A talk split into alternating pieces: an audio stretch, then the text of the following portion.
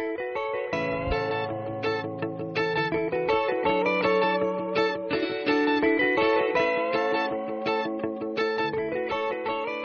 guys, it's Samantha at the Urban Homesteader. I hope y'all are doing really well. Um, it's foggy and great feeling outside today. Oh, I wish this weather would stick around. It feels like spring. You can tell that there's a hurricane coming because it just feels like hurricane weather. I'm not worried about it where I'm at. Hurricanes generally don't do a whole lot at my home. Last year, our area was supposed to brace for these major hurricanes and we didn't get much at all. Maybe a little bit of rain, a little bit of wind.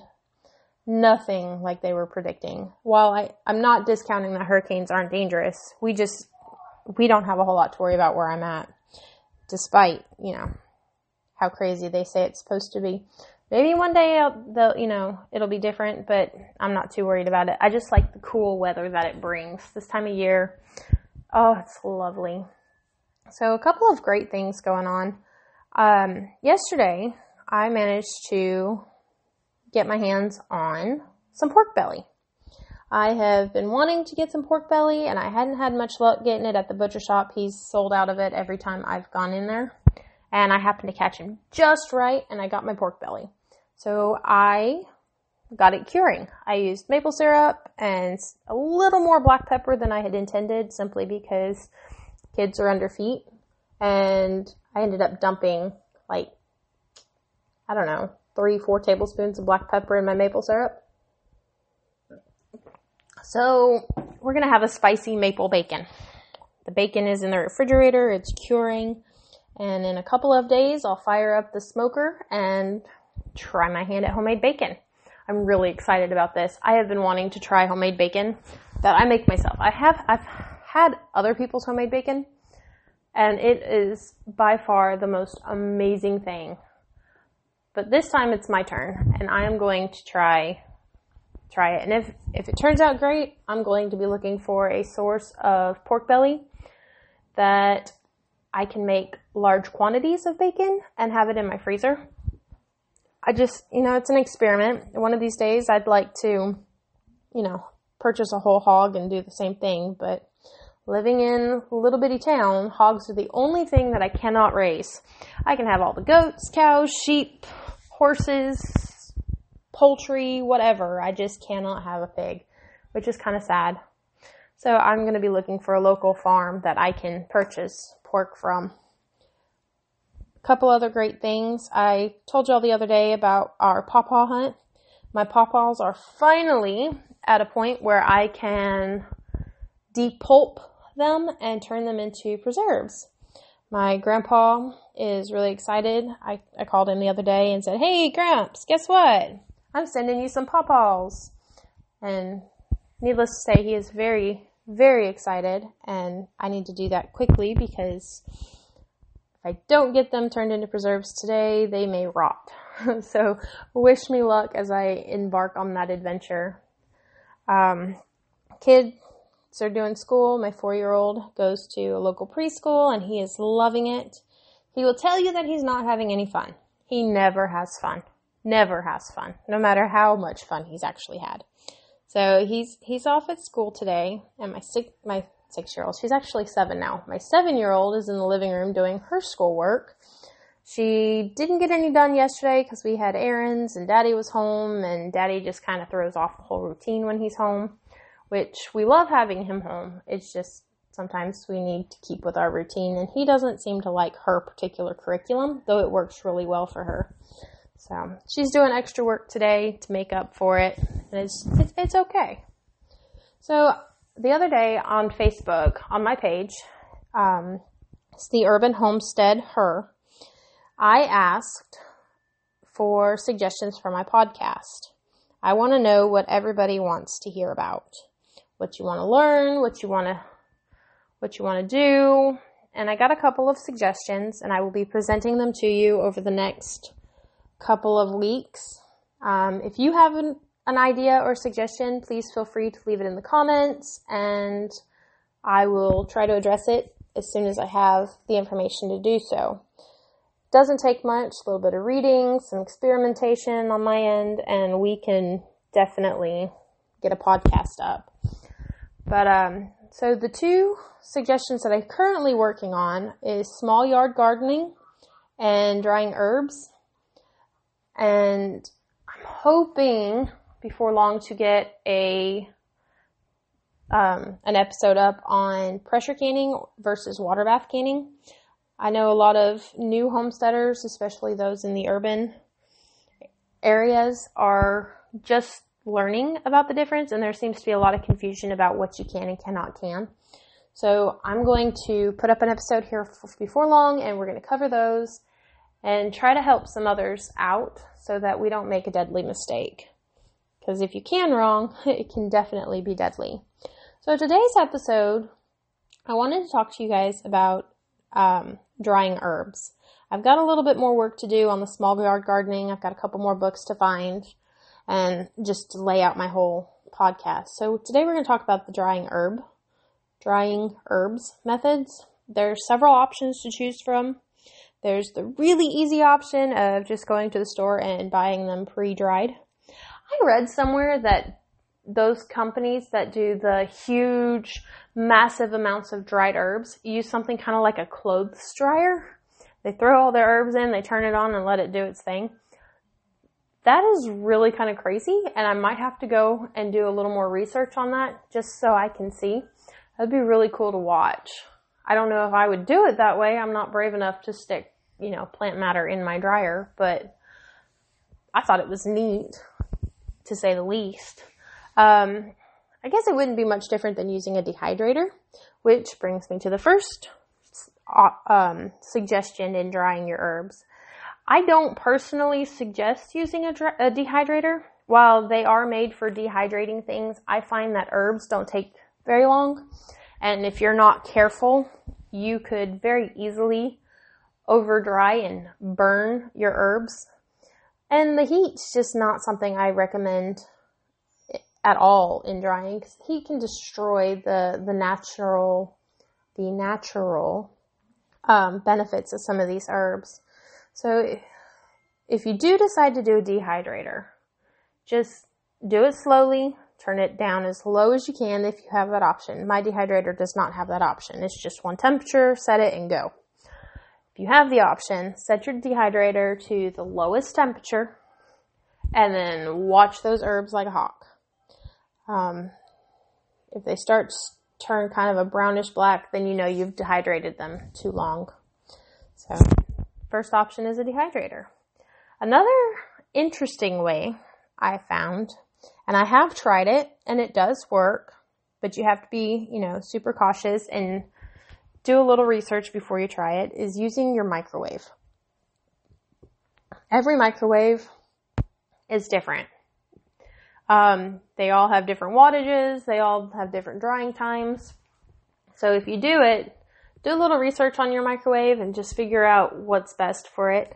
But I find that when I turn my microwave down to about 50%, um, yeah, 50% wattage, and then I do 12 second intervals with my fresh herbs, I just lay them on a paper towel and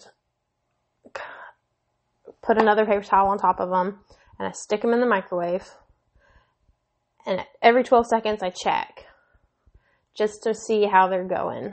It doesn't take long. Sometimes I think it takes less than 30 seconds to, to dry them up the way I want them. So, I mean, it works. I just, I worry, kind of like with the dehydrator, the heat will destroy some of the natural benefits of these herbs. But it is an option if you're in a hurry and you need some dried, dried herbs. Now, I know that works really well for the leafy ones. I haven't tried dehydrating um, like ginger and berries and things in the microwave, I wouldn't suggest that. That might not work very well for those.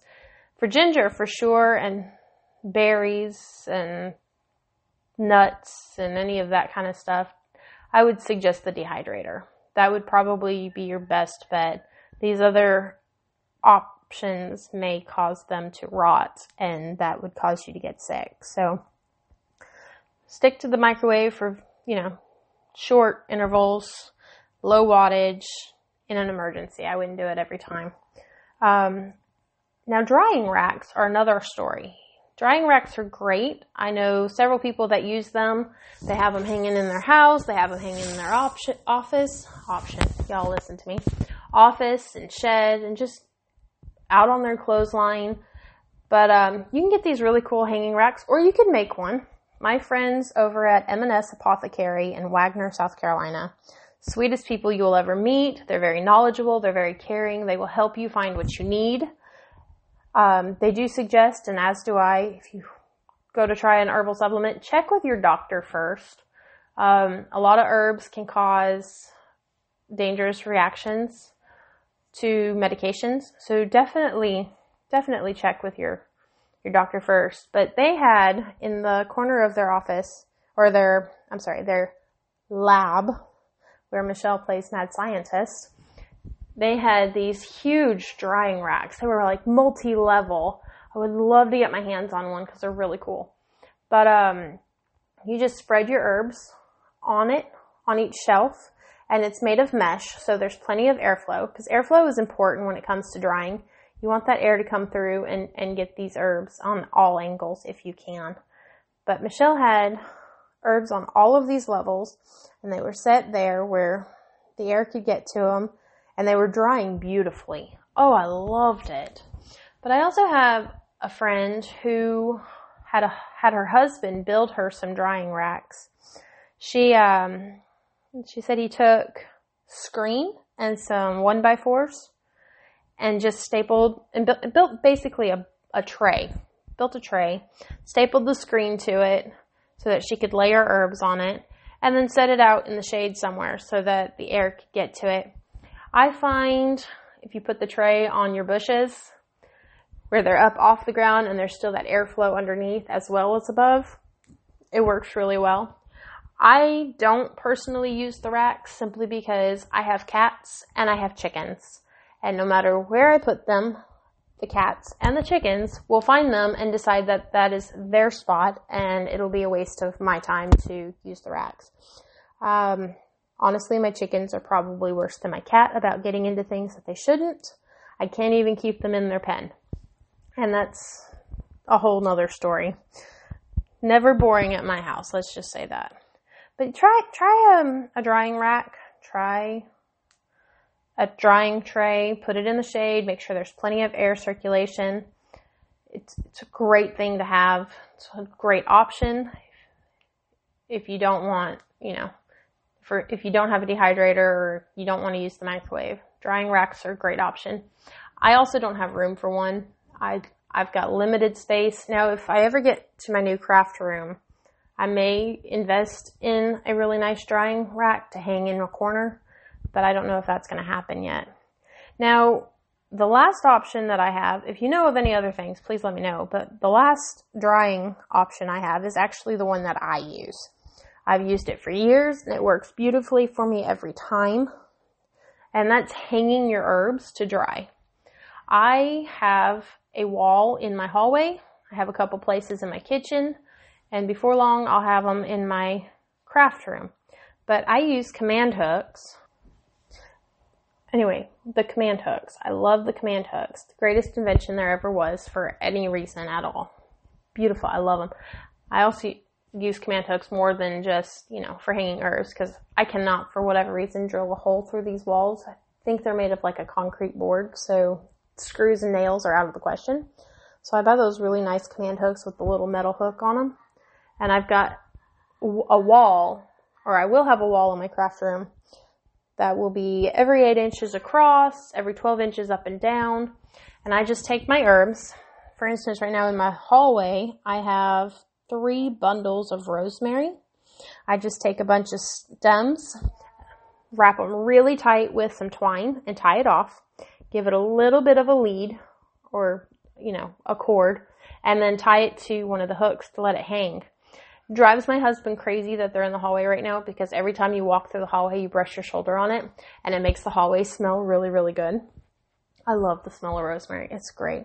But in the kitchen, I've also got plantain drying, and here before long, I'm going to have basil drying all over the house just to get all of my herbs for the year. But I find that if I hang them, They have optimal airflow going through the house and it's pretty. I like I like that farmhouse rustic Italian kitchen feel that you get just from having all these herbs hanging around the house drying.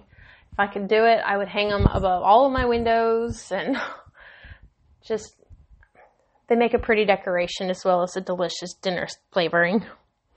I do have lavender hanging in my kitchen. I've had it there for about a year now. Picked it up at a festival um, in a little neighboring town. It was fresh lavender, fresh cut from the fields, and I couldn't resist letting it die. I mean, it, obviously it died, but I couldn't resist letting it go to waste. So I hung it up and it's hanging in my kitchen. And anytime I accidentally brush it with something, it releases that, that lovely aroma. My husband says it makes him sneeze. I think he's full of baloney, but it works. And the, the bouquet is just as beautiful today as it was the day I got it. So definitely look into hanging. Hanging is op, I, I think is the op, I cannot find my word, is the perfect way of drying. Just hanging it in a dark place, in a quiet corner where it won't be disturbed too much is the ideal place and way to dry your herbs. So give that a try. And if you have any suggestions on other ways to dry your herbs, go for it. Let me know. Hit me up in the comments. Hit me up on Facebook. I'm always interested to hear other point, you know, other ways and things of do, ways of doing things because I like to try to try my hand at them too. So, um, hope you guys are doing great. Hope you guys have a wonderful week. And I am going to go make pawpaw preserves because they're finally soft enough to do so. So y'all have a lovely one. Be blessed.